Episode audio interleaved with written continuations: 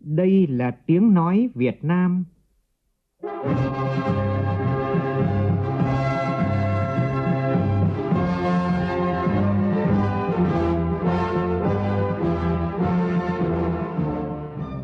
là tiếng nói Việt Nam, phát thanh từ Hà Nội, thủ đô nước Cộng hòa xã hội chủ nghĩa Việt Nam.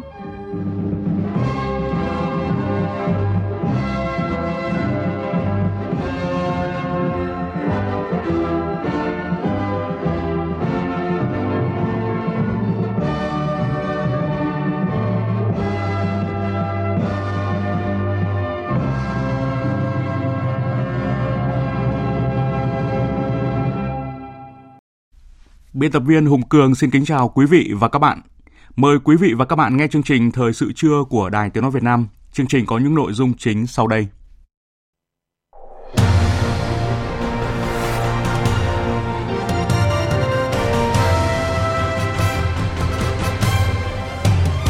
Thủ tướng Phạm Minh Chính gặp mặt các doanh nghiệp nhà nước tiêu biểu để tháo gỡ khó khăn thúc đẩy sản xuất kinh doanh, Chủ tịch Quốc hội Vương Đình Huệ dự hội nghị công bố quy hoạch và xúc tiến đầu tư tỉnh Phú Yên năm 2024.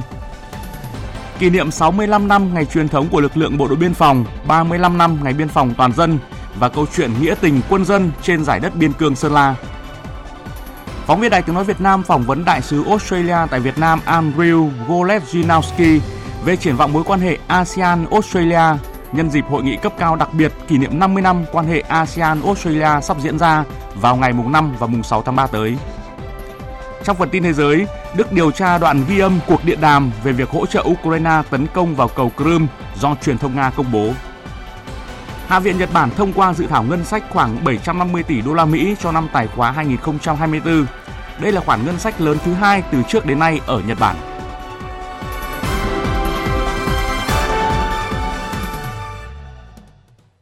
Bây giờ là nội dung chi tiết. Thưa quý vị và các bạn, sáng nay tại Hà Nội, Thường trực Chính phủ đã có cuộc gặp mặt đầu xuân các doanh nghiệp nhà nước tiêu biểu. Thủ tướng Phạm Minh Chính và các Phó Thủ tướng Lê Minh Khái, Trần Lưu Quang đồng chủ trì sự kiện này. Cuộc gặp mặt là dịp để lãnh đạo chính phủ, các bộ ngành lắng nghe tiếng nói doanh nghiệp, đặt mình vào vị trí doanh nghiệp để tháo gỡ khó khăn, thúc đẩy sản xuất kinh doanh với tinh thần mỗi ngành mỗi cấp, mỗi người chung tay góp sức nỗ lực trên cơ sở chức năng, nhiệm vụ, quyền hạn được giao để góp gió thành bão vượt qua khó khăn với 676 doanh nghiệp nắm giữ số tài sản trị giá hơn 3,8 triệu tỷ đồng tính đến đầu năm 2023. Doanh nghiệp nhà nước được xác định có vị trí then chốt và là một lực lượng vật chất quan trọng của kinh tế nhà nước, góp phần quan trọng ổn định kinh tế vĩ mô và thúc đẩy phát triển kinh tế xã hội. Thủ tướng Phạm Minh Chính cho biết chỉ còn 2 năm để thực hiện các mục tiêu của cả nhiệm kỳ này và trong năm 2024 là năm tăng tốc phát triển. Chủ đề điều hành được chính phủ xác định là kỳ cương trách nhiệm, chủ động kịp thời, tăng tốc sáng tạo, hiệu quả bền vững. Theo Thủ tướng, năm 2023 là năm khó khăn chung của thế giới, trong đó có Việt Nam và của các doanh nghiệp nói chung. Mặt khác, Việt Nam là nước đang phát triển, xuất phát điểm thấp, nền kinh tế đang trong quá trình chuyển đổi, quy mô còn khiêm tốn, khả năng chống chịu, sức cạnh tranh còn hạn chế, nhưng độ mở cao, một tác động nhỏ bên ngoài cũng có thể ảnh hưởng lớn tới bên trong. Trong bối cảnh đó, dưới sự lãnh đạo của Đảng, Chính phủ, sự vào cuộc của cả hệ thống chính trị, sự nỗ lực tham gia của người dân và doanh nghiệp, sự hỗ trợ hợp tác của bạn bè quốc tế, nước ta đạt được những kết quả khá toàn diện trên các lĩnh vực. Kinh tế vĩ mô cơ bản ổn định, lạm phát được kiểm soát, tăng trưởng được thúc đẩy, các cân đối lớn được bảo đảm. Nợ công, nợ chính phủ, nợ nước ngoài trong vòng kiểm soát. Quy mô nền kinh tế tăng lên khoảng 430 tỷ đô la Mỹ, GDP bình quân đầu người khoảng 4.300 đô la Mỹ. Quốc phòng an ninh được giữ vững, uy tín quốc tế của đất nước được nâng lên. Thủ tướng đề nghị các đại biểu tập trung đánh giá tình hình liên quan phát triển doanh nghiệp nhà nước, những thuận lợi và khó khăn hiện nay, phát huy vai trò của doanh nghiệp nhà nước góp phần để kinh tế nhà nước đóng vai trò chủ đạo, các giải pháp để khai thác hiệu quả hơn nữa. Tại sự kiện, ông Lê Mạnh Hùng, Chủ tịch Hội đồng thành viên Tập đoàn Dầu khí Việt Nam Petro Việt Nam cho biết,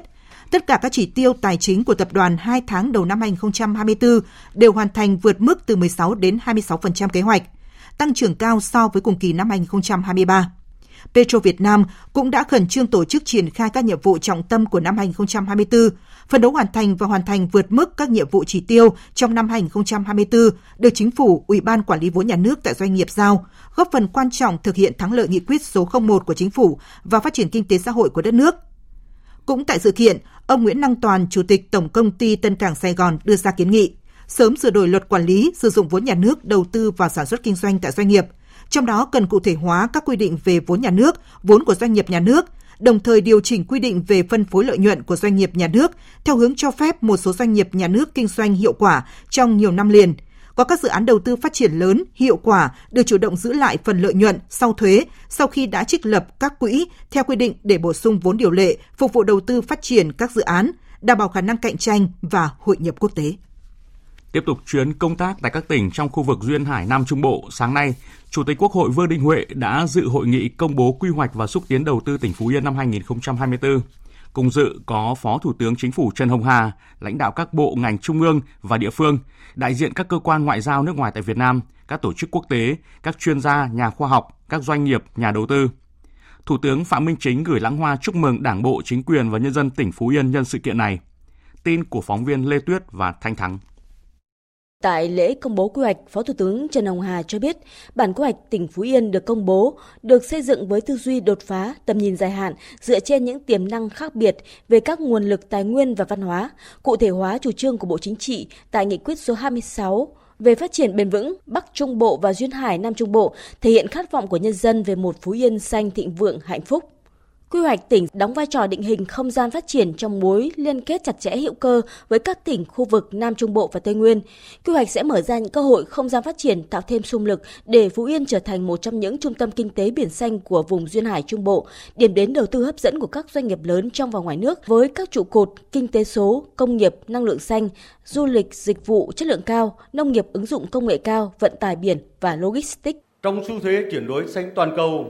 những luật chơi mới đang được định hình trong đầu tư và thương mại dựa trên các tiêu chuẩn về môi trường, về biến đổi khí hậu. Ước tính 90% GDP toàn cầu nằm trong diện phải thực hiện các cam kết đưa mức phát thải ròng bằng không vào năm 2050.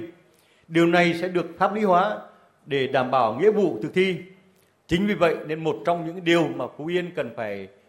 xác định là tiềm năng riêng biệt và lợi thế của tỉnh nhà đó là phát triển năng lượng xanh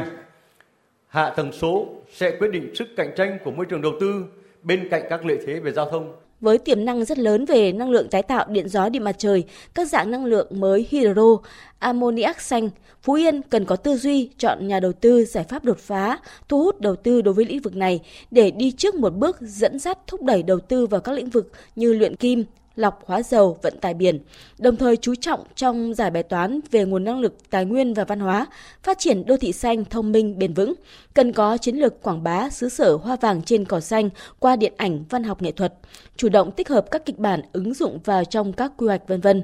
Phó Thủ tướng yêu cầu ngay sau hội nghị này, tỉnh Phú Yên phải khẩn trương xây dựng kế hoạch triển khai và xác định nội dung trọng tâm, tiến độ và nguồn lực thực hiện các chương trình dự án trong quy hoạch, ra soát, lập, điều chỉnh, triển khai các quy hoạch chi tiết, chuyên ngành, phân khu đảm bảo thống nhất, đồng bộ với quy hoạch tỉnh, công bố công khai rộng rãi các quy hoạch chi tiết.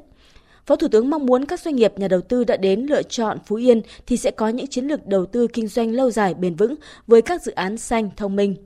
Trước đó phát biểu khai mạc, Chủ tịch Ủy ban Nhân dân tỉnh Phú Yên Tạ Anh Tuấn cho biết, với chủ đề Phú Yên khát vọng phát triển, tỉnh Phú Yên mong muốn sẽ cung cấp những thông tin cơ bản về quy hoạch tỉnh thời kỳ 2021-2030, tầm nhìn đến năm 2050, giới thiệu quảng bá tiềm năng lợi thế, định hướng thu hút đầu tư của tỉnh đến các nhà đầu tư trong và ngoài nước – Tại hội nghị, tỉnh Phú Yên đã trao cho 14 nhà đầu tư quyết định chủ trương đầu tư, chứng nhận đầu tư với tổng số vốn đăng ký đầu tư là gần 10.500 tỷ đồng và 6 biên bản ghi nhớ nghiên cứu đầu tư với tổng số vốn đăng ký đầu tư là 128.800 tỷ đồng. Phó Thủ tướng Trần Hồng Hà vừa ký quyết định số 216 phân cấp và giao cơ quan chủ quản đầu tư các dự án đường bộ theo nghị quyết số 106 của Quốc hội, thí điểm một số chính sách đặc thù về đầu tư xây dựng công trình đường bộ. Quyết định nêu rõ, phân cấp cho Ủy ban Nhân dân các tỉnh Bình Phước, Sơn La, Ninh Bình, Hậu Giang, Cần Thơ, Khánh Hòa được làm cơ quan chủ quản, được sử dụng ngân sách địa phương và vốn hợp pháp khác đầu tư dự án đường quốc lộ, đường cao tốc đối với các dự án tại phụ lục 2 nghị quyết số 106 giao Ủy ban nhân dân các tỉnh Lai Châu, Bắc Cạn, Bắc Ninh, Đà Nẵng, Tiền Giang, Ninh Thuận, Cà Mau, Cao Bằng, Vĩnh Long, Hậu Giang, Hòa Bình, Bến Tre, Trà Vinh được làm cơ quan chủ quản, được sử dụng ngân sách địa phương này hỗ trợ địa phương khác thực hiện hoạt động đầu tư công đối với các dự án tại phụ lục 3 nghị quyết số 106. Bộ Kế hoạch và Đầu tư chịu trách nhiệm toàn diện trong việc giả soát hồ sơ của các địa phương được phân cấp, giao cơ quan chủ quản đối với các dự án, hỗ trợ Ủy ban nhân dân các địa phương được giao cơ quan chủ quản triển khai các dự án theo đúng quy định của pháp luật. Các bộ giao thông vận tải, tài chính, xây dựng, tài nguyên và môi trường và các cơ quan có liên quan chủ động hướng dẫn, hỗ trợ các địa phương triển khai dự án theo đúng tiến độ đã đề ra, bảo đảm chất lượng, hiệu quả an toàn, không để xảy ra lãng phí tiêu cực, gây thất thoát tài sản và tiền vốn của nhà nước. Sau những vụ tai nạn trên các tuyến cao tốc, Bộ Giao thông Vận tải cho biết đã chỉ đạo các cơ quan khẩn trương giả soát hoàn thiện kết cấu hạ tầng, phương án tổ chức giao thông để nâng cao an toàn khai thác tại các tuyến phân kỳ 4 làn xe hạn chế và hai làn xe không có giải phân cách cứng, không có làn dừng khẩn cấp, giả soát tốc độ lưu thông trên cơ sở đảm bảo an toàn nhất. Phóng viên Phương Thoa thông tin. Thứ trưởng Bộ Giao thông Vận tải Nguyễn Duy Lâm cho biết, Bộ đã hoàn thiện dự thảo quy chuẩn, đang gửi Bộ Khoa học và Công nghệ xin ý kiến, dự kiến sẽ ban hành trong tháng 3. Đặc biệt, Bộ Giao thông Vận tải đã chỉ đạo mở rộng nâng cấp các tuyến cao tốc đã phân kỳ đầu tư, yêu cầu các ban quản lý dự án khẩn trương ra soát gửi báo cáo về Bộ Giao thông Vận tải. Hiện nay thì có 5 cái tuyến cao tốc đang khai thác với quy mô hai làn xe và tình hình để thực hiện kế hoạch để mở rộng 5 cái tuyến này là ưu tiên số 1. Còn các cái tuyến mà phân kỳ 4 làn xe mà lại dần dừng không liên tục, khẩn cấp không liên tục thì sẽ được tiếp tục cân đối để mở rộng khi mà cân đối được nguồn lực. Thông tin về 5 tuyến cao tốc phân kỳ quy mô 2 làn xe, Thứ trưởng Nguyễn Duy Lâm cho biết, đối với tuyến Sơn La, Hòa Liên, Bộ Giao thông Vận tải đã báo cáo cấp thẩm quyền và được cân đối bố trí nguồn vốn từ nguồn tăng thu ngân sách trung ương năm 2022, hiện đang trình Thủ tướng Chính phủ chủ trương đầu tư để hoàn thiện theo các quy trình thủ tục liên quan theo phương thức đầu tư công, cố gắng khởi công cuối năm nay, hoàn thành cuối năm 2025, đầu năm 2026. Tuyến cao tốc Hòa Lạc, Hòa Bình hiện đang khai thác với quy mô 2 làn xe, quy hoạch 6 làn xe, Dự án này được Thủ tướng giao cho Ủy ban Nhân dân tỉnh Hòa Bình là cơ quan chủ quản. Ủy ban Nhân dân tỉnh Hòa Bình chấp thuận cho nhà đầu tư thực hiện điều chỉnh chủ trương đầu tư để thực hiện mở rộng tuyến này. Đối với tuyến cao tốc Yên Bái Lào Cai thuộc tuyến cao tốc do Tổng công ty Đầu tư Phát triển Đường cao tốc Việt Nam làm chủ đầu tư, trực thuộc Ủy ban Quản lý vốn nhà nước tại doanh nghiệp, Ủy ban Quản lý vốn nhà nước cũng đã chỉ đạo Tổng công ty Đầu tư Phát triển Đường cao tốc Việt Nam nghiên cứu đề xuất phương án mở rộng tuyến cao tốc Yên Bái Lào Cai. Còn hai cái tuyến còn lại là thuộc Bộ Giao thông Vận tải quản lý là cái đoạn tuyến cao tốc à, Thái Nguyên chợ mới và Cam Lộ La Sơn. Hiện nay thì Bộ Giao thông Vận tải cũng đang chỉ đạo hai ban quản lý dự án làm chủ đầu tư hai cái dự án này à, khẩn trương đề xuất phương án về nguồn vốn, về phương thức đầu tư để mở rộng hai cái tuyến này theo quy mô quy hoạch để Bộ Giao thông Vận tải tổng hợp chung để báo cáo Thủ tướng Chính phủ báo cáo cấp thẩm quyền để cân đối bố trí nguồn lực để đầu tư hai cái tuyến này. Ủy ban Chứng khoán Nhà nước thông báo từ ngày 8 tháng 3 tới đây, cơ quan này sẽ chính thức vận hành hệ thống công bố thông tin một đầu mối, áp dụng đối với tổ chức niêm yết đăng ký giao dịch trên Sở Giao dịch Chứng khoán. Trước mắt sẽ áp dụng đối với các tổ chức niêm yết đăng ký giao dịch trên Sở Giao dịch Chứng khoán Hà Nội HNX. Lý giải về việc áp dụng quy định mới, Ủy ban Chứng khoán Nhà nước cho biết, hiện nay các tổ chức niêm yết đăng ký giao dịch trên cơ sở giao dịch chứng khoán thực hiện nghĩa vụ công bố trên hệ thống của Ủy ban Chứng khoán Nhà nước theo quy định tại thông tư số 96 của Bộ Tài chính, Sở giao dịch chứng khoán, đồng thời phải gửi báo cáo tới Sở giao dịch chứng khoán nơi công ty có cổ phiếu niêm yết đăng ký giao dịch. Do đó, để giảm tải đầu mối báo cáo, công bố thông tin Ủy ban Chứng khoán Nhà nước đã triển khai các giải pháp công nghệ, thống nhất một đầu mối báo cáo cho các tổ chức niêm yết và đăng ký giao dịch trên Sở Giao dịch Chứng khoán. Sau quá trình triển khai tại HNX, Ủy ban Chứng khoán Nhà nước sẽ tiếp tục triển khai việc công bố thông tin một đầu mối đối với các doanh nghiệp niêm yết trên Sở Giao dịch Chứng khoán Thành phố Hồ Chí Minh HOSE. Việc đưa vào vận hành hệ thống công bố thông tin qua một đầu mối là một trong những giải pháp của Ủy ban Nhà nước nhằm góp phần giảm thiểu thủ tục hành chính, giảm chi phí cho doanh nghiệp, tăng hiệu quả tính kịp thời của thông tin công bố, tạo điều kiện thuận lợi, hỗ trợ cho các tổ chức niêm yết đăng ký giao dịch trên Sở Giao dịch Chứng khoán trong thực hiện nghĩa vụ công bố thông tin trên thị trường chứng khoán. Thưa quý vị và các bạn, theo vụ tín dụng các ngành kinh tế của Ngân hàng Nhà nước, tính đến cuối năm 2023, tín dụng toàn nền kinh tế tăng 13,71% so với cuối năm 2022. Tuy nhiên, bước sang năm 2024, tín dụng toàn hệ thống giảm so với cuối năm 2023. Tại họp báo chính phủ thường kỳ vừa diễn ra, lãnh đạo ngân hàng nhà nước cho biết thanh khoản rất dồi dào và các ngân hàng sẵn sàng nguồn vốn cho nền kinh tế. Ngân hàng nhà nước cũng đã xác định mức tăng trưởng tín dụng là khoảng 15%, phù hợp với mục tiêu tăng trưởng kinh tế và kiểm soát lạm phát của năm 2024. Đánh giá về triển vọng tăng trưởng tín dụng năm 2024, các chuyên gia đại diện các ngân hàng thương mại cho rằng khả năng hấp thụ vốn sẽ tăng chậm để đạt được mục tiêu tăng trưởng tín dụng đòi hỏi không chỉ sự nỗ lực từ các ngân hàng thương mại mà còn cần cả chính sách hỗ trợ. Phóng viên Đài Tiếng Nói Việt Nam thông tin. Phó Thống đốc Thường trực Ngân hàng Nhà nước Việt Nam Đào Minh Tú cho biết, bước sang năm 2024, Ngân hàng Nhà nước Việt Nam đã có sự chủ động và đưa ra những cơ chế mới cho việc điều hành tín dụng. Cụ thể đã giao ngay từ đầu năm về hạn mức tín dụng cho tất cả các tổ chức tín dụng là 15% để phấn đấu đạt được chỉ tiêu đó. Nếu ngân hàng tổ chức tín dụng nào đạt được chỉ tiêu mà vẫn có khả năng cung ứng thêm vốn cho nền kinh tế, đảm bảo chất lượng cũng như an toàn hệ thống, đảm bảo điều kiện kinh tế vĩ mô cho phép thì Ngân hàng Nhà nước Việt Nam sẽ tiếp tục giao thêm hạn mức tín dụng. Trong năm 2024 này thì Ngân hàng Nhà nước ờ, một mặt ờ, trên ờ, cái tinh thần là tiếp tục đổi mới cái cơ chế điều hành và chỉ đạo cái hoạt động tín dụng đổi mới cái cơ chế phân bổ chỉ tiêu cũng như tạo điều kiện thuận lợi chủ động cho các ngân hàng thương mại và cũng chỉ đạo các ngân hàng thương mại ờ, tích cực mạnh dạn và chủ động trong cái việc cung ứng vốn cho nền kinh tế cho các doanh nghiệp cho người dân có cái nhu cầu vay vốn để tiếp tục khắc phục những cái khó khăn hiện tại. Thế và bên cạnh đó thì chúng tôi cũng tiếp tục duy trì ờ, những cái chính sách đã và đang thực hiện trong suốt thời gian vừa qua kể từ khi có dịch Covid đến nay. Đó là chính sách ờ, giãn hoãn những cái khoản nợ, khoản lãi đến hạn mà doanh nghiệp còn đang khó khăn à, chưa trả nợ được các ngân hàng thì chúng tôi cũng sẽ nghiên cứu kéo dài cái thông tư 02 đến một thời điểm phù hợp. Các ngân hàng thương mại chỉ ra nguyên nhân tín dụng giảm là do tín dụng bán lẻ trong tháng đầu tiên của năm 2024 tiếp tục đà giảm, với mức giảm đến 11.000 tỷ đồng. Bên cạnh đó, tín dụng trong lĩnh vực bất động sản cũng giảm do thị trường bất động sản trầm lắng. Các dự án mới cấp phép năm 2023 có ít dẫn đến nguồn cung thiếu, những dự án vướng mắc về pháp lý. Ông Hồ Nam Tiến, Tổng Giám đốc Ngân hàng Bưu điện Liên Việt LB Bank cho biết. Chúng tôi đã có những gói hỗ trợ về 6,5% phục vụ cho các ngành lâm thủy sản. Năm ngoái chúng tôi đăng ký gói 300 qua triển khai thì chúng tôi cũng đã có tiếp cận được một số các hàng tiềm năng và chúng tôi tự tin là đăng ký lên gói 1.000 tỷ với ngân hàng nhà nước. Ông Phạm Như Ánh, Tổng Giám đốc Ngân hàng Thương mại Cổ phần Quân đội MB phân tích về điểm khác biệt trong tăng trưởng tín dụng đầu năm 2024. Cụ thể, nếu như một số năm trước đây, thời điểm cuối năm tình hình nhu cầu tín dụng tăng cao, lúc đó các ngân hàng căng thẳng về room tín dụng, nên nhu cầu được chuyển sang giải quyết trong tháng 1, làm cho tăng trưởng tín dụng đầu năm khá cao. Còn trong năm 2023, khi room tín dụng tăng trưởng tương đối thoải mái, nhu cầu tín dụng được đáp ứng. Đến thời điểm ngày 31 tháng 12, các doanh nghiệp cá nhân quyết toán công nợ cơ bản được giải quyết hết trong năm 2023. Do đó, nhu cầu vay trong tháng 1 thấp. Có ngân hàng, số người trả nợ nhiều hơn người vay, làm tăng trưởng tín dụng giảm tốc. Chúng tôi cũng xác định là cần phải chia sẻ rủi ro không ngân hàng nào cho vay tập trung vào một khách hàng quá nhiều do đó là chúng tôi cũng chọn cái giải pháp là đồng tiền trợ và kêu gọi các cái nguồn vốn từ các cái tổ chức trong nước và quốc tế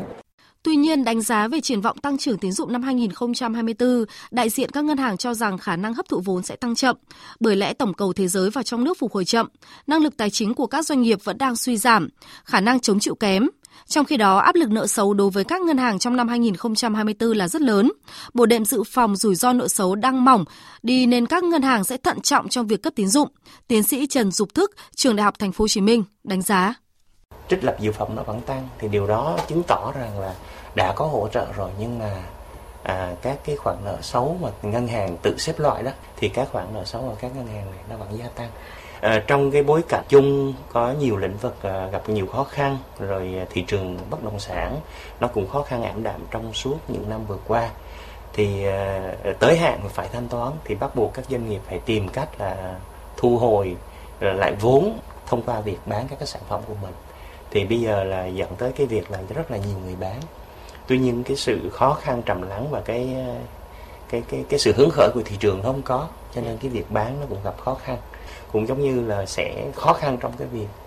à, thanh toán các cái khoản vay ngân hàng mà tới hạn phải thanh toán. Dẫn tới là cái trường hợp này thì à, nếu như ngân hàng người ta không xem xét à, lại khoản nợ à, rồi tái cơ cấu lại thì sẽ bị xếp vào những cái nhóm nó có tính chất xấu hơn về định hướng giải pháp điều hành hoạt động tín dụng năm 2024, lãnh đạo Ngân hàng Nhà nước cho biết, bên cạnh việc điều hành tăng trưởng tín dụng cả năm khoảng 15%, có điều chỉnh phù hợp với diễn biến tình hình thực tế, Ngân hàng Nhà nước cũng sẽ nghiên cứu đổi mới công tác điều hành tăng trưởng tín dụng, thực hiện các giải pháp điều hành tín dụng chủ động, linh hoạt, phù hợp với diễn biến kinh tế vĩ mô, lạm phát, đáp ứng nhu cầu vốn cho nền kinh tế. Chương trình Thời sự trưa xin được tiếp tục với những nội dung đáng chú ý khác. Theo Bộ Ngoại giao, trong hai ngày qua, Thứ trưởng Bộ Ngoại giao Nguyễn Minh Hằng tham dự diễn đàn ngoại giao Antalya 2024 tại thành phố Antalya và tiến hành một số hoạt động song phương tại Thổ Nhĩ Kỳ.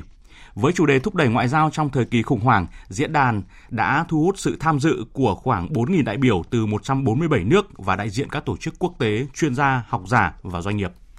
là một trong những diễn giả chính tại phiên thảo luận xây dựng cấu trúc khu vực châu Á Thái Bình Dương, thách thức của việc không cân bằng các lợi ích. Thứ trưởng Nguyễn Minh Hằng nhấn mạnh, cục diện thế giới và khu vực đang phải trải qua những chuyển đổi sâu sắc hơn. Hơn lúc nào hết, châu Á Thái Bình Dương cần đảm bảo duy trì một cấu trúc khu vực rộng mở, minh bạch, tự cường, bao trùm và dựa trên luật lệ, trong đó ASEAN đóng vai trò trung tâm.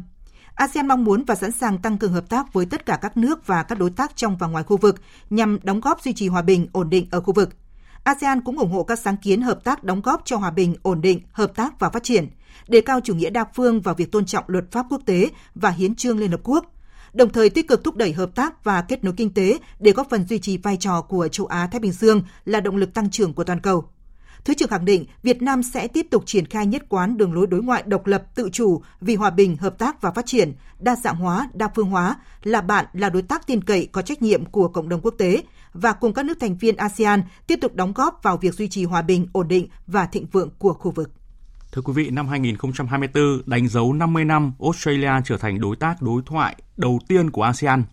Nhân dịp này, hội nghị cấp cao đặc biệt kỷ niệm 50 năm quan hệ ASEAN-Australia sẽ được tổ chức tại Melbourne trong hai ngày mùng 5 và mùng 6 tháng 3 với sự tham dự của lãnh đạo các nước ASEAN, Australia và Tổng thư ký ASEAN. Với chủ đề đối tác cho tương lai, hội nghị là dịp để hai bên giả soát quan hệ 50 năm qua và trao đổi các biện pháp nhằm thúc đẩy quan hệ phát triển thực chất hiệu quả, phù hợp, khuôn khổ quan hệ đối tác chiến lược toàn diện đã thiết lập vào năm 2021. Phóng viên Đài Tiếng Nói Việt Nam có cuộc phỏng vấn đại sứ Australia tại Việt Nam Andrew Goleszinowski về triển vọng và cơ hội phát triển mối quan hệ tốt đẹp này. Bây giờ xin mời biên tập viên Phương Hoa.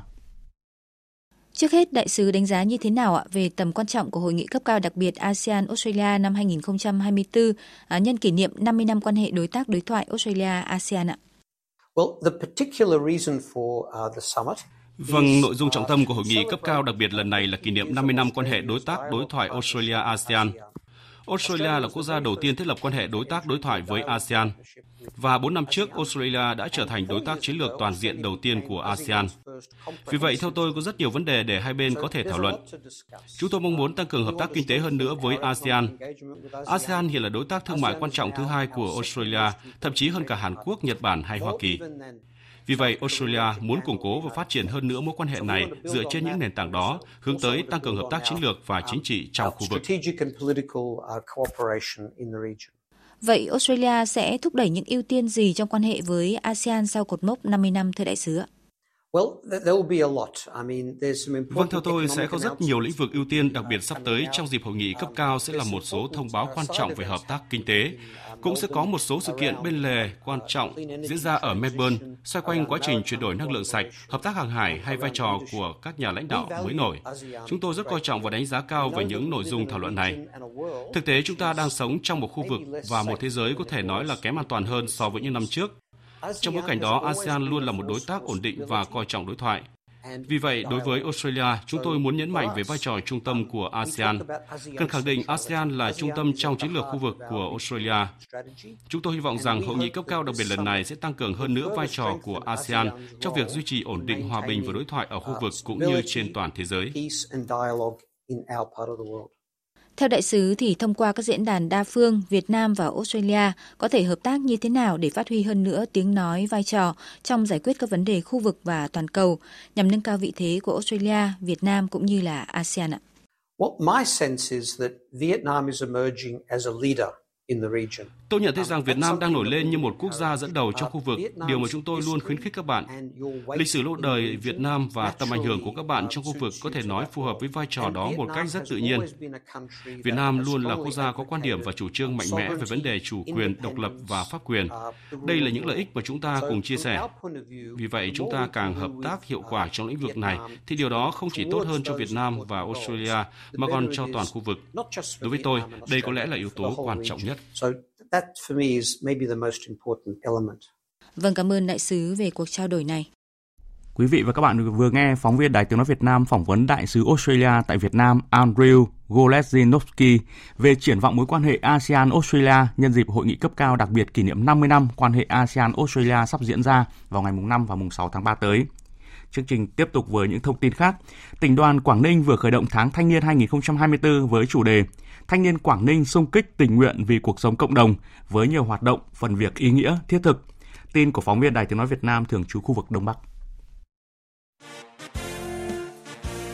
Tháng Thanh niên 2024 tại Quảng Ninh tập trung triển khai các hoạt động chăm lo, đồng hành cùng đoàn viên thanh thiếu nhi, đồng thời tiếp tục thực hiện chương trình xóa nhà tạm, nhà ở rột nát trên địa bàn tỉnh, góp phần đảm bảo an cư lâu dài cho nhân dân. Anh Nguyễn Thế Minh, Phó Bí thư phụ trách tỉnh đoàn, Phó Chủ tịch thường trực Hội Liên hiệp Thanh niên tỉnh Quảng Ninh nói: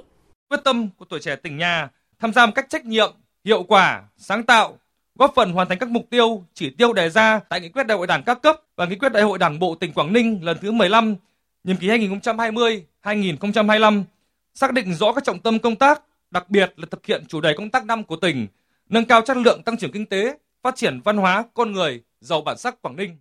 Chị Vũ Thị Thúy Linh, bí thư đoàn khối các cơ quan tỉnh Quảng Ninh cho biết, chương trình tháng 3 biên giới năm 2024 được tổ chức tại Trung đoàn 43, xã Quảng Thành, huyện Hải Hà, tỉnh Quảng Ninh là dịp để thế hệ trẻ thể hiện tình yêu quê hương đất nước và trách nhiệm của thế hệ trẻ đối với chủ quyền an ninh biên giới. Hoạt động tháng 3 biên giới hôm nay cũng là đợt sinh hoạt chính trị quan trọng, giáo dục lòng yêu nước, chủ quyền lãnh thổ thiêng liêng của quốc gia, lòng kiên trung, ý chí quật cường, vượt khó của lực lượng biên phòng để mỗi bạn trẻ, mỗi bạn đoàn viên thanh niên được tiếp thêm động lực, niềm tin, ý chí, cố gắng rèn luyện, đóng góp nhiều hơn nữa cho công cuộc xây dựng và bảo vệ Tổ quốc hiện nay.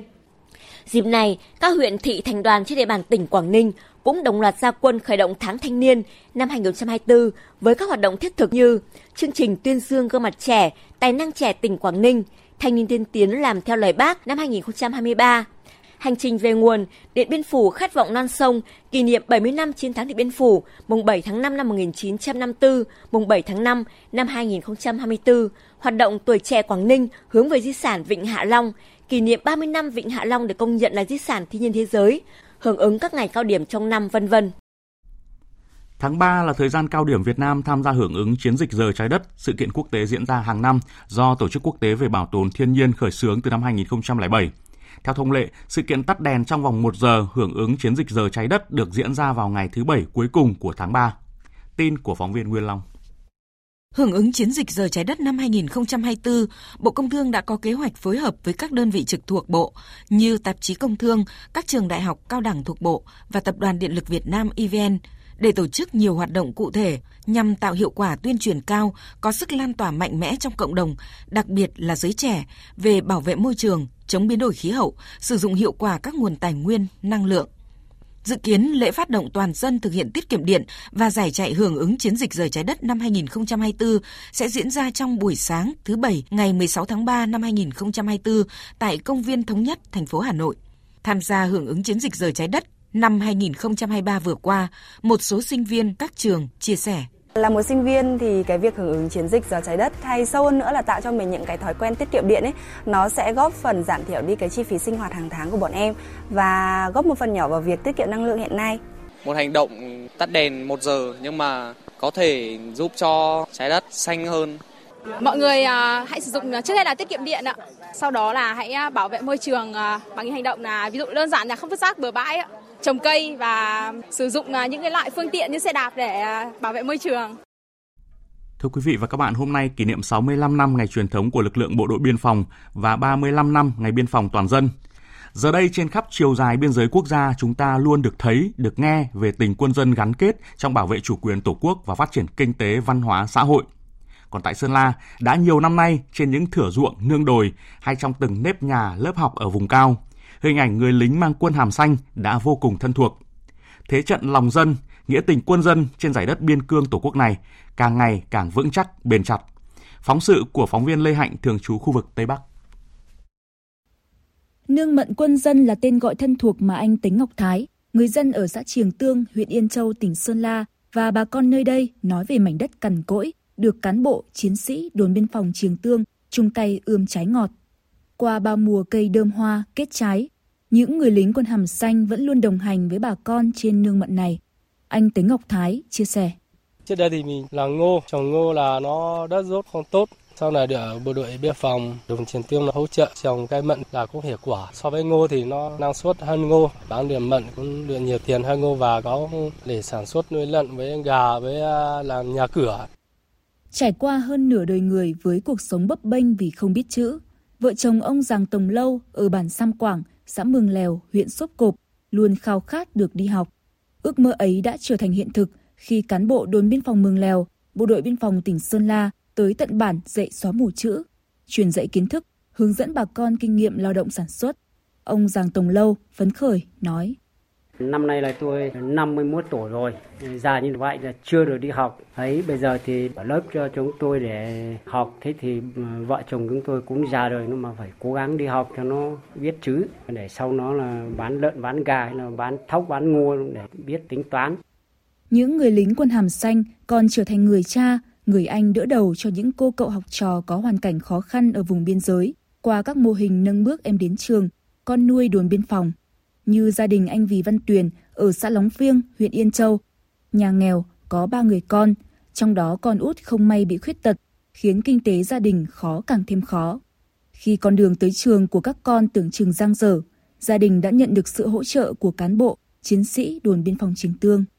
Khi gia đình đang còn khó khăn, nó cũng rất mừng, rất vui. Thế là đồn biên phòng này hỗ trợ là được tiền học, tiền ăn của cháu, là được ừ,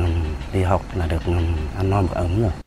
Những chương trình ý nghĩa mang dấu ấn của người lính quân hàm xanh được tổ chức thường niên như Xuân Biên phòng ấm lòng dân bản, Ngày hội Biên phòng toàn dân, đồng hành cùng phụ nữ biên cương đã thắt chặt nghĩa tình quân dân vùng biên giới. Trong 5 năm qua, lực lượng bộ đội biên phòng Sơn La còn góp sức xây dựng 16 phòng lớp học, hơn 20 nhà đại đoàn kết, duy trì 25 mô hình dân vận khéo giúp đỡ bà con biên giới. Đại tá Vũ Đức Tú, Phó Chính ủy Bộ đội Biên phòng Sơn La cho biết để bảo vệ chủ quyền lãnh thổ an ninh biên giới quốc gia với đường biên giới dài địa bàn hết sức là phức tạp và có nhiều cái khó khăn. Ờ, chúng tôi đã dựa vào dân, ờ, thông qua quần chúng dân là tai mắt, là chỗ dựa, là cơ sở quan trọng để bộ đội biên phòng hoàn thành nhiệm vụ. Thế và muốn làm được như vậy thì chúng tôi hiện nay có rất nhiều mô hình giúp dân phát triển kinh tế văn hóa xã hội, có rất nhiều cách làm sáng tạo hiệu quả. Qua đó để thể hiện được rằng bộ đội biên phòng luôn quan tâm chăm lo kề vai sát cánh cùng với quần chúng dân và cũng thông qua đây quần chúng nhân dân sẽ phát huy cái ờ, tinh thần trách nhiệm cái vai trò của mình trong cùng với bộ đội phòng bảo vệ chủ quyền lãnh thổ thông qua các chương trình tự chủ tự quản đường biên cột mốc rồi ờ, các cái tổ tự chủ tự quản an ninh trật tự ở khu biên giới. Thế trận lòng dân vững chắc đã góp sức cùng lực lượng bộ đội biên phòng Sơn La bảo vệ hơn 270 km đường biên giới, đồng thời làm cho cuộc sống của đồng bào các dân tộc 6 huyện vùng biên ngày một đổi thay. Hy vọng màu xanh áo lính sẽ tiếp tục tô điểm cho bức tranh sắc màu ấy. Tiếp theo là một số thông tin thời tiết. Thưa quý vị và các bạn, từ hôm nay trở đi nền nhiệt ở miền Bắc có xu hướng ấm dần trở lại, chấm dứt đợt rét đậm rét hại kéo dài hơn một tuần qua. Dự kiến trong tháng 3 này thì nền nhiệt độ cả nước có xu hướng tăng cao hơn so với trung bình nhiều năm và vẫn còn xuất hiện những đợt không khí lạnh ảnh hưởng đến miền Bắc. Tuy nhiên sẽ ít xảy ra những đợt rét đậm rét hại như vừa qua. Trưa chiều nay, thời tiết tại Bắc Bộ và thủ đô Hà Nội tạnh giáo nhiều mây đã đỡ rét hơn, nhiệt độ 16 đến 22 độ. Một số nơi ở vùng cao chỉ còn rét đậm về đêm và sáng. Sau đợt rét đậm rét hại này từ đầu tuần tới sẽ có những đợt nắng nóng khá mạnh. Ở miền Bắc có nơi lên trên 31 độ, miền Trung trên 35 độ. Bắc Trung Bộ trưa chiều nay giảm mây nhiệt độ cao nhất trong ngày từ Thanh Hóa vào đến Đồng Hới từ 18 đến 25 độ, riêng từ Thiên Huế 24 độ. Từ Đà Nẵng trở vào đến Khánh Hòa, trong ngày có mưa ngắt quãng, nhiệt độ dễ chịu. Ninh Thuận, Bình Thuận nắng nhiều, nhiệt độ 30-32 độ. Nắng nóng thì vẫn diễn ra diện rộng tại Nam Bộ, tuy giảm nhẹ cường độ nhưng mà ở miền Đông vẫn nắng gắt, miền Tây nhiều nơi oi bức 35-36 độ. Chuyển sang phần tin quốc tế, Tổng thống Mỹ Joe Biden sẽ đọc thông điệp liên bang vào thứ năm tuần sau. Đây là lần đọc thông điệp liên bang lần thứ hai của Tổng thống Biden kể từ khi nhậm chức đầu năm 2021. Thông tin từ một số quan chức Nhà Trắng cho biết trong thông điệp liên bang của mình, Tổng thống Biden sẽ nhấn mạnh các thành tựu chính quyền của ông đã đạt được trong 3 năm qua, cũng như khái quát tầm nhìn của ông cho tương lai nước Mỹ. Tổng thống Biden dự kiến sẽ đề cập tới đạo luật cơ sở hạ tầng lưỡng đảng giúp nâng cấp hệ thống đường xá, cầu và đường tàu hỏa trên cả nước, cũng như đạo luật chip và khoa học đầu tư hàng triệu đô la cho việc sản xuất chip bán dẫn trong nước. Một số thành tựu dự kiến cũng được Tổng thống Biden nhắc tới, đó là việc giảm chi phí cho người dân, đề xuất tăng thuế với giới siêu giàu và các tập đoàn, các biện pháp bảo vệ sức khỏe sinh sản và dân chủ, cũng như ngăn chặn fentanyl. Việc đọc thông điệp liên bang được cho là đòn bẩy cho các nỗ lực tái tranh cử của Tổng thống Biden khi chương trình được phát trực tiếp vào giờ vàng với hàng triệu người theo dõi trên khắp nước Mỹ. Trong khi đó, Thượng nghị sĩ Cộng hòa Katie Britt thuộc bang Alabama dự kiến cũng sẽ có bài phát biểu để bác lại nội dung thông điệp của Tổng thống Biden về cuộc đua vào nhà, Nhà Trắng, cựu Tổng thống Mỹ Donald Trump ngày hôm qua đã dễ dàng giành chiến thắng tại các cuộc họp kín của Đảng Cộng Hòa ở các tiểu bang Missouri, Idaho và Michigan. Tin của phóng viên Đài Tiếng Nói Việt Nam thường trú tại Mỹ. Trái ngược với đối thủ duy nhất còn lại là cựu đại sứ Mỹ tại Liên Hợp Quốc Nikki Haley, ông Trump đã giành chiến thắng ở mọi cuộc họp kín vào bầu cử sơ bộ của Đảng Cộng Hòa tính từ đầu năm tới nay. Với việc giành chiến thắng ở các bang Missouri, Idaho và Michigan, ông Trump hiện đã có sự ủng hộ của 247 đại biểu so với 24 đại biểu của bà Haley. Ông Trump sẽ cần phải có sự ủng hộ của 1.215 trên tổng số 2.429 đại biểu để giành được suất đề cử chính thức của Đảng Cộng Hòa ra tranh cử Tổng thống vào tháng 11 năm nay. Mọi sự chú ý sẽ tập trung cho ngày siêu thứ ba, ngày 5 tháng 3 tới, khi 15 tiểu bang và một vùng lãnh thổ ở Mỹ sẽ tổ chức họp kín và bầu cử sơ bộ của cả hai đảng Dân Chủ và Cộng Hòa. Mặc dù kết quả bầu cử ở các bang này chưa quyết định ai sẽ giành được suất đề cử của mỗi đảng, nhưng sẽ là cú hích cho hai ứng cử viên sáng giá nhất là ông Donald Trump của Đảng Cộng Hòa và đương kim Tổng thống Joe Biden của Đảng Dân Chủ trong cuộc chạy đua vào Nhà Trắng.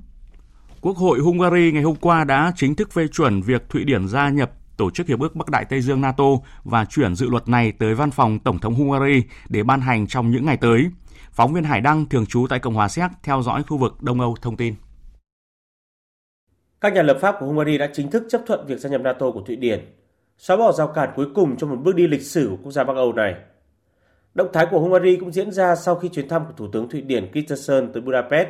chấm dứt nhiều tháng trì hoãn việc Thụy Điển gia nhập NATO. Trước đó, Thủ tướng Hungary Viktor Orbán cũng đã phải đối mặt với áp lực từ các đồng minh NATO để Thụy Điển gia nhập liên minh. Dự kiến, sau khi được phê chuẩn, dự luật này sẽ được Tổng thống Hungary ký ban hành trong năm ngày tới. Người phát ngôn của Bộ Ngoại giao Nga cho biết nước này sẽ theo dõi chặt chẽ những diễn biến tiếp theo của Thụy Điển thực hiện trong Liên minh quân sự NATO. Các để nước này nhận tư cách thành viên chính thức của NATO. Dựa trên điều này, Moscow cũng sẽ có phản ứng phù hợp. Đại sứ quán Nga tại Stockholm cũng đã đề cập đến các biện pháp đáp trả kỹ thuật và quân sự vào ngày 27 tháng 2, tùy thuộc vào mức độ triển khai quân đội và trang thiết bị của NATO đối với Thụy Điển. Israel về cơ bản đã nhất trí với thỏa thuận ngừng bắn và trao trả con tin theo đề xuất của Mỹ, Ai Cập và Qatar. Thông báo được các quan chức cấp cao Mỹ đưa ra ngày hôm qua, ngay trước thềm các cuộc đàm phán tại Ai Cập nhằm chấm dứt xung đột giữa Israel và lực lượng Hamas. Sức ép về thời gian, ngày một lớn, khi Israel cảnh báo sẽ mở rộng tấn công trên bộ tại Gaza ngay trong tháng lễ ăn chay Ramadan của người Hồi giáo. Biên tập viên Thu Hoài tổng hợp thông tin. Các nhà hòa giải quốc tế đã làm việc trong nhiều tuần nhằm thúc đẩy một thỏa thuận chấm dứt giao tranh trước khi tháng lễ Ramadan của người Hồi giáo bắt đầu vào ngày 10 tháng 3 tới. Một thỏa thuận có thể sẽ cho phép viện trợ đến tay hàng trăm nghìn người Palestine đang tuyệt vọng ở phía Bắc Gaza. Theo một quan chức cấp cao Mỹ, Israel ít nhiều đã chấp nhận đề xuất bao gồm lệnh ngừng bắn kéo dài 6 tuần và thả các con tin bị Hamas bắt giữ. Người phát ngôn Hội đồng An ninh Quốc gia Mỹ John Kirby cho biết. Như tất cả các bạn đã biết, một thỏa thuận sẽ kích hoạt lệnh ngừng bắn kéo dài 6 tuần đang được đặt lên bàn đàm phán. Ngoài dòng viện trợ bổ sung đi kèm với thỏa thuận đó, chúng tôi đang tiếp tục nỗ lực để đảm bảo có thể đưa các con tin trở về và giảm căng thẳng. Một khi giao tranh chấm dứt, hoạt động viện trợ cho người dân sẽ dễ dàng hơn. Cả Israel và Hamas đều chưa có bình luận về thông tin. Tuy nhiên, một nguồn tin tại Ai Cập cho biết các nhà hòa giải Ai Cập và Qatar dự kiến sẽ nhận được phản hồi của Hamas trong cuộc đàm phán ở Cairo dự kiến trong ngày hôm nay. Quốc tế đang gia tăng sức ép với Israel và Hamas nhằm chấm dứt xung đột trong bối cảnh hàng nghìn người tại Gaza đang phải vật lộn để sinh tồn. Xung đột tiếp diễn đã khiến việc vận chuyển hàng viện trợ vào Gaza bằng đường bộ ngày càng khó khăn. Các máy bay quân sự Mỹ hôm qua đã lần đầu tiên thả hàng viện trợ, chủ yếu là thực phẩm và thuốc men xuống Gaza, trong khi Jordani và Ai Cập cũng chuẩn bị bước đi tương tự. Tuy nhiên, việc thả dù viện trợ chỉ là biện pháp cực chẳng đã. Liên Hợp Quốc và chính phủ nhiều nước hôm qua tiếp tục kêu gọi mở các hành lang viện trợ vào Gaza. Ngoại trưởng Ai Cập Sameh Sukri nhấn mạnh. Chúng tôi hy vọng rằng các lĩnh vực bất đồng giữa hai bên có thể được khắc phục và chúng ta có thể đạt được ít nhất một sự chấm dứt tạm thời các hành động thù địch để mở đường cho một sự ngừng chiến lâu dài. Điều này là vì lợi ích của người dân Palestine và hạnh phúc của họ. Tôi nghĩ tất cả đều nhận thức rõ về sức ép về mặt thời gian. Điều này là rất quan trọng trước khi bắt đầu tháng lễ Ramadan. Đức đang điều tra một băng ghi âm được cho là cuộc điện đàm giữa các quan chức quân sự cấp cao của Đức về tình hình Ukraine.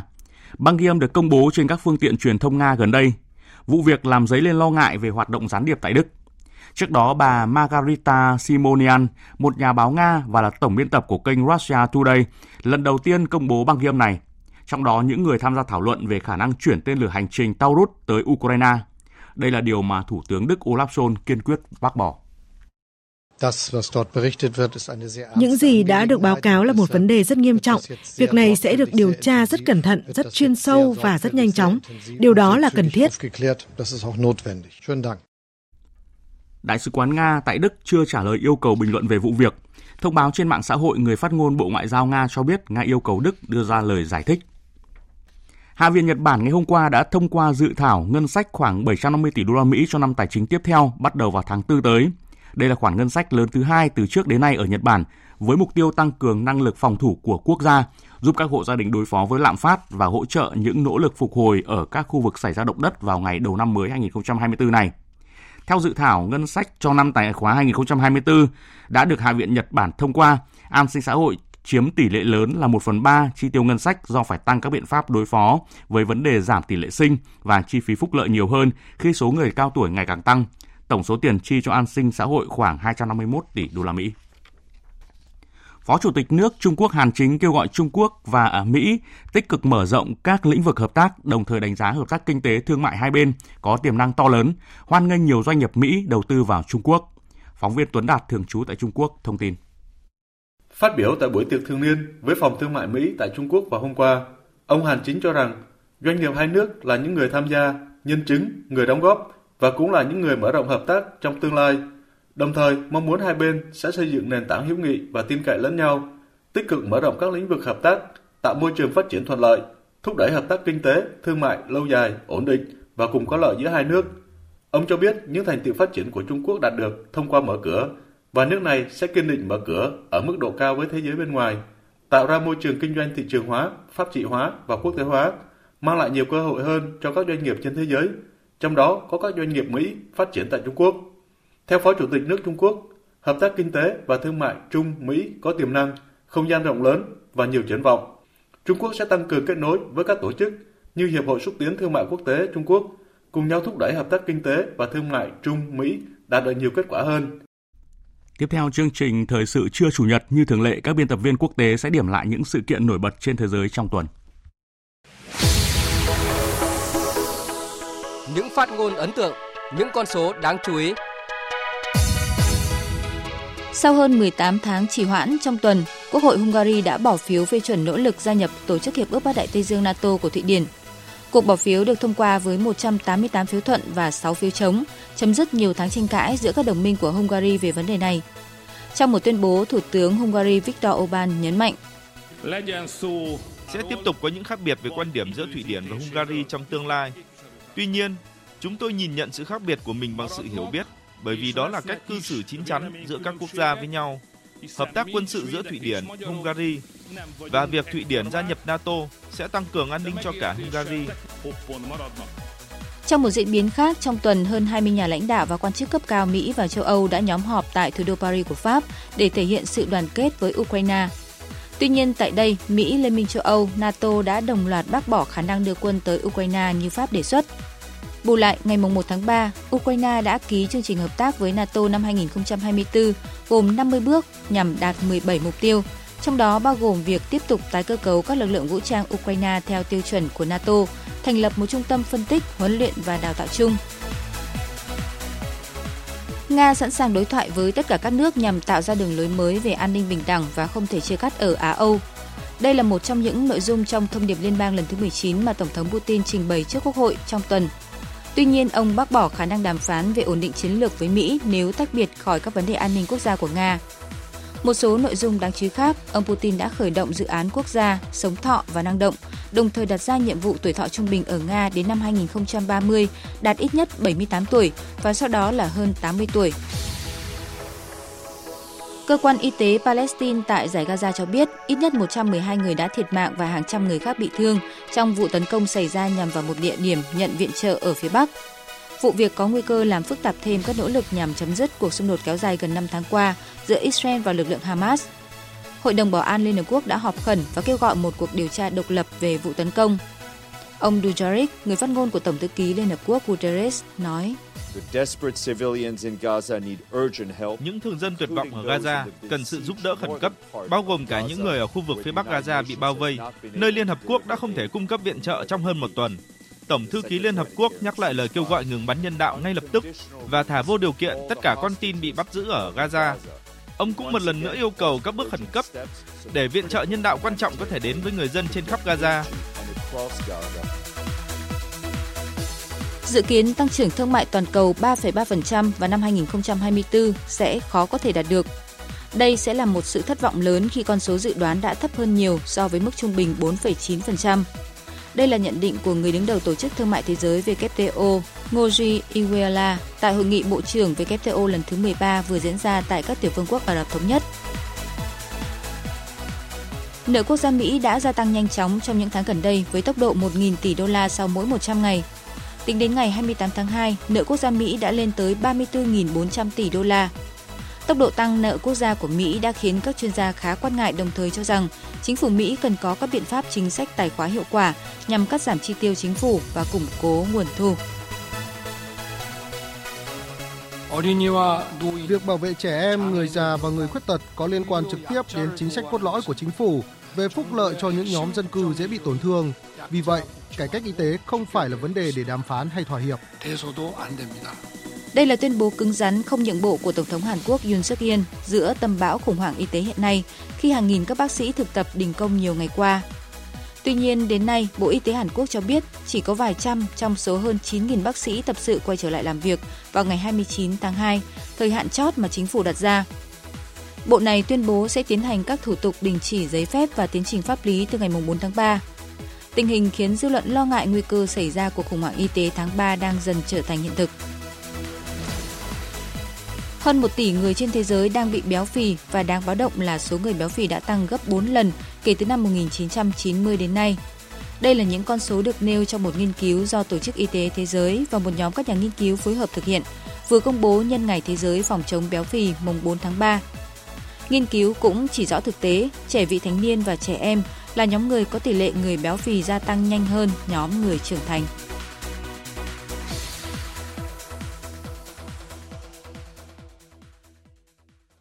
Quý vị và các bạn vừa nghe các biên tập viên Đài Tiếng Nói Việt Nam điểm lại những sự kiện quốc tế đáng chú ý diễn ra trong tuần. Tiếp theo chương trình sẽ là trang tin thể thao.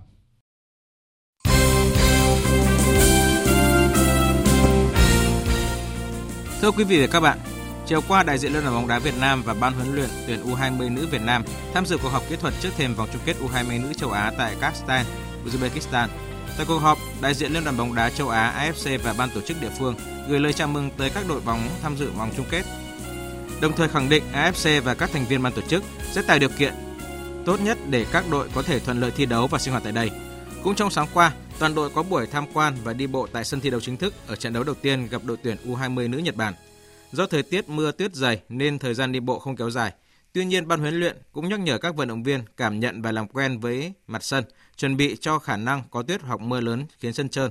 Chia sẻ về điều kiện thời tiết tại Uzbekistan, cầu thủ Danh Thị Kiều My nói. Dạ, em thấy ở đây thời tiết nó lạnh hơn ờ, ở Việt Nam rất là nhiều nên là tụi em cũng cố gắng thích nghi ừ trời lạnh phơi bóng rất là trơn với lại là vì mặt sân rất là kiểu trơn cho nên là nên bóng đi rất là nhanh nên là tụi em cũng chưa có quen hẳn thầy cô cũng có nói với tụi em là tụi em là thay mặt à, đất nước đến đây nên là tụi em cũng phải cố gắng hết sức mình để um, thể hiện thể hiện bản thân và cố gắng vì một cờ sắc áo. Hoàng Anh Gia Lai bất ngờ giành chiến thắng 2-1 ngay trên sân Thanh Hóa ở trận đấu sớm vòng 12 diễn ra chiều qua. Qua đó thoát khỏi vị trí chót bảng V-League 2023-2024. Thất bại 1-2 này nối dài mạch 8 trận đội bóng xứ Thanh không thắng Hoàng Anh Gia Lai trên sân nhà từ năm 2018, đồng thời có nguy cơ bị các đội bóng đầu bảng bỏ lại phía sau. Huấn luyện viên Popov chia sẻ.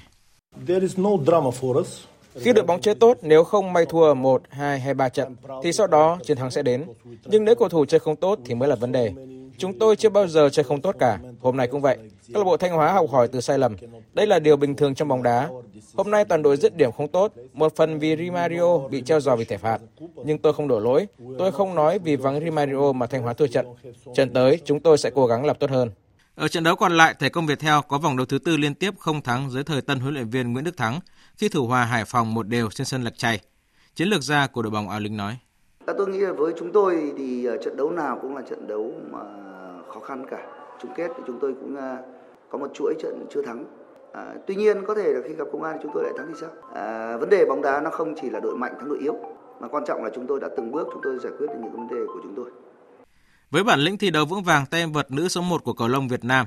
Thùy Linh đã vượt qua đối thủ Hàn Quốc Kim Jae-yoon hạng 13 thế giới với tỷ số chung cuộc 2-1 để tiến vào chung kết giải cầu lông nước bờ rộng 2024. Trận chung kết sẽ diễn ra tối nay, đại diện của cầu lông nữ Việt Nam sẽ tham gia tranh tài với tay vợt Mia Brickfest của Đan Mạch hạng 22 thế giới. Kết quả này cũng giúp Thùy Linh có được ít nhất 5.950 điểm thưởng cùng 7.980 đô la Mỹ. Nếu vô địch, Thùy Linh sẽ nhận được phần thưởng 15.750 đô la Mỹ cùng 7.000 điểm thưởng. Các xạ thủ của đội tuyển bắn súng Việt Nam vẫn quyết tâm giành thêm tấm vé Olympic Paris Pháp 2024 và đã trở lại tập luyện tại Trung tâm huấn luyện thể thao quốc gia Hà Nội ngay sau Tết Nguyên đán. Trong giai đoạn này, câu lộ bắn súng Yeong Seong County của Hàn Quốc cử 5 vận động viên trong đó có 3 tuyển thủ quốc gia sang tập huấn cùng đội tuyển bắn súng Việt Nam trong nửa tháng. Đây là cơ hội tốt để các vận động viên Việt Nam học hỏi tích lũy kinh nghiệm thi đấu. Dự kiến hai đội sẽ tổ chức nhiều cuộc giao hữu để cọ sát. Huấn luyện viên Lee Dong Ho của câu lạc bộ bắn súng Yeong Seong nói: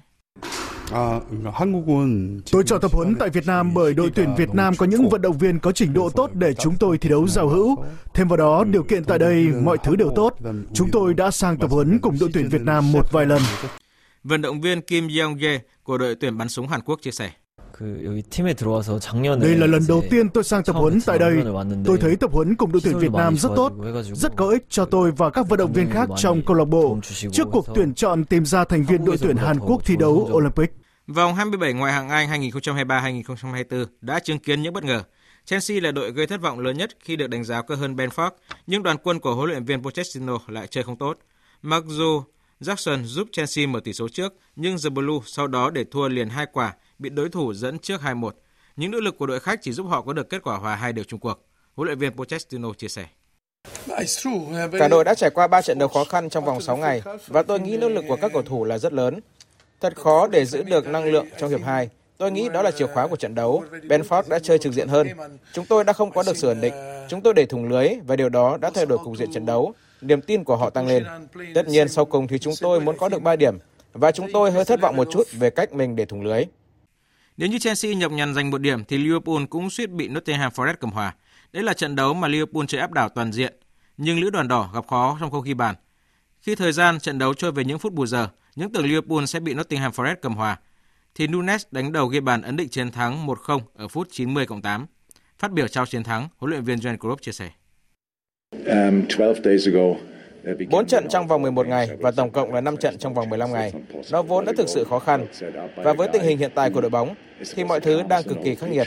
Thực sự đặc biệt, cách các cầu thủ đang chiến đấu để vượt qua thách thức đó, một nỗ lực không thể tin được. Các cầu thủ đã có một màn trình diễn thích hợp đúng đắn. Nếu tỷ số là 0-0 thì nó vẫn không thay đổi nỗ lực của cả đội. Nhưng hiển nhiên, bàn thắng đó đã thay đổi kết quả, điểm số và những thứ tương tự. Chiến thắng kịch tính giúp Liverpool tiếp tục dẫn đầu bảng xếp hạng với 63 điểm, hơn 4 điểm so với Man City nhưng đá nhiều hơn một trận. Trong khi đó, Nottingham Forest xếp hạng 17 với 24 điểm. Kết quả các trận đấu còn lại của vòng 27 ngoại hạng Anh. Everton thua 1-3 trước West Ham, Newcastle thắng 3-0 trước Wolverhampton, Luton thua 2-3 trước Aston Villa và Tottenham thắng 3-1 trước Crystal Palace. Dự báo thời tiết Phía Tây Bắc Bộ chiều trời nắng, đêm có mưa vài nơi, gió nhẹ, trời rét, nhiệt độ từ 13 đến 21 độ, riêng khu Tây Bắc có nơi trên 23 độ. Phía Đông Bắc Bộ, chiều hưởng nắng, đêm có mưa vài nơi, riêng khu vực Đông Bắc có mưa nhỏ dài rác, gió nhẹ, trời rét, vùng núi có nơi rét đậm rét hại, nhiệt độ từ 14 đến 20 độ. Khu vực từ Thanh Hóa đến Thừa Thiên Huế, chiều hưởng nắng, đêm có mưa vài nơi, gió nhẹ trời rét, nhiệt độ từ 16 đến 22 độ. Khu vực từ Đà Nẵng đến Bình Thuận, phía Bắc có mưa vài nơi, chiều trời nắng, phía Nam chiều nắng, đêm không mưa, gió Đông Bắc cấp 2, cấp 3, nhiệt độ từ 21 đến 30 độ. Tây Nguyên chiều nắng, đêm không mưa, gió đông bắc đến đông cấp 2, cấp 3, nhiệt độ từ 17 đến 32 độ. Nam Bộ chiều nắng, riêng miền Đông có nắng nóng, đêm không mưa, gió Đông Bắc đến Đông cấp 2, cấp 3, nhiệt độ từ 23 đến 35 độ, riêng miền Đông 35 đến 37 độ. Khu vực Hà Nội chiều hừng nắng, đêm có mưa vài nơi, gió nhẹ trời rét, nhiệt độ từ 15 đến 20 độ. Dự báo thời tiết biển, Bắc và Nam Vịnh Bắc Bộ, vùng biển từ Quảng Trị đến Quảng Ngãi có mưa vài nơi, gió đông đến đông nam cấp 3, cấp 4. Vùng biển từ Bình Định đến Ninh Thuận có mưa rào vài nơi, gió đông bắc đến đông cấp 4, cấp 5. Riêng vùng biển Ninh Thuận chiều có lúc cấp 6, giật cấp 7 biển động. Vùng biển từ Bình Thuận đến Cà Mau không mưa, gió đông bắc cấp 5, chiều có lúc cấp 6, giật cấp 7 biển động. Vùng biển từ Cà Mau đến Kiên Giang không mưa, gió đông cấp 4. Khu vực Bắc Biển Đông và khu vực quần đảo Hoàng Sa thuộc thành phố Đà Nẵng có mưa vài nơi, gió đông đến đông nam cấp 4, cấp 5. Khu vực giữa Biển Đông có mưa rào vài nơi, gió đông đến đông bắc cấp 4. Khu vực Nam Biển Đông, khu vực quần đảo Trường Sa thuộc tỉnh Khánh Hòa có mưa rào vài nơi, gió đông bắc cấp 5, riêng phía Tây chiều có lúc cấp 6, giật cấp 7 biển động. Vịnh Thái Lan có mưa rào vài nơi, gió đông nam cấp 3, cấp 4. Vừa rồi là những thông tin dự báo thời tiết. Bây giờ chúng tôi tóm lược một số tin chính vừa phát.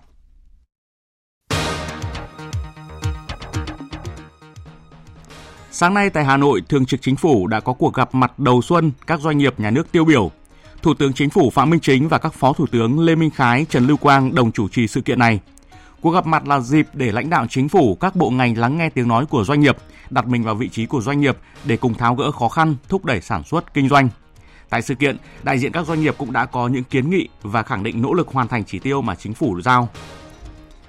Sáng nay, Chủ tịch Quốc hội Vương Đình Huệ, Phó Thủ tướng Trần Hồng Hà dự hội nghị công bố quy hoạch và xúc tiến đầu tư tỉnh Phú Yên năm 2024. Thông tin tại sự kiện cho biết, bản quy hoạch sẽ mở ra những cơ hội không gian phát triển, tạo thêm sung lực để Phú Yên phát triển mạnh mẽ trở thành một trong những trung tâm kinh tế biển xanh của vùng duyên hải Trung Bộ, điểm đến đầu tư hấp dẫn của các doanh nghiệp lớn trong và ngoài nước. Với các trụ cột kinh tế số, công nghiệp năng lượng xanh,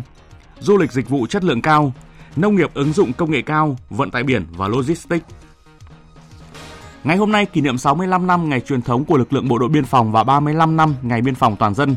Giờ đây, trên khắp chiều dài biên giới quốc gia, chúng ta luôn được thấy, được nghe về tình quân dân gắn kết trong bảo vệ chủ quyền Tổ quốc và phát triển kinh tế, văn hóa, xã hội. Bộ Quốc phòng Đức đã mở cuộc điều tra sau khi một đoạn ghi âm bị dò dỉ trên mạng xã hội cho thấy các sĩ quan Đức dường như đã thảo luận về việc giúp Ukraine tấn công cầu Crimea bằng tên lửa Tarut.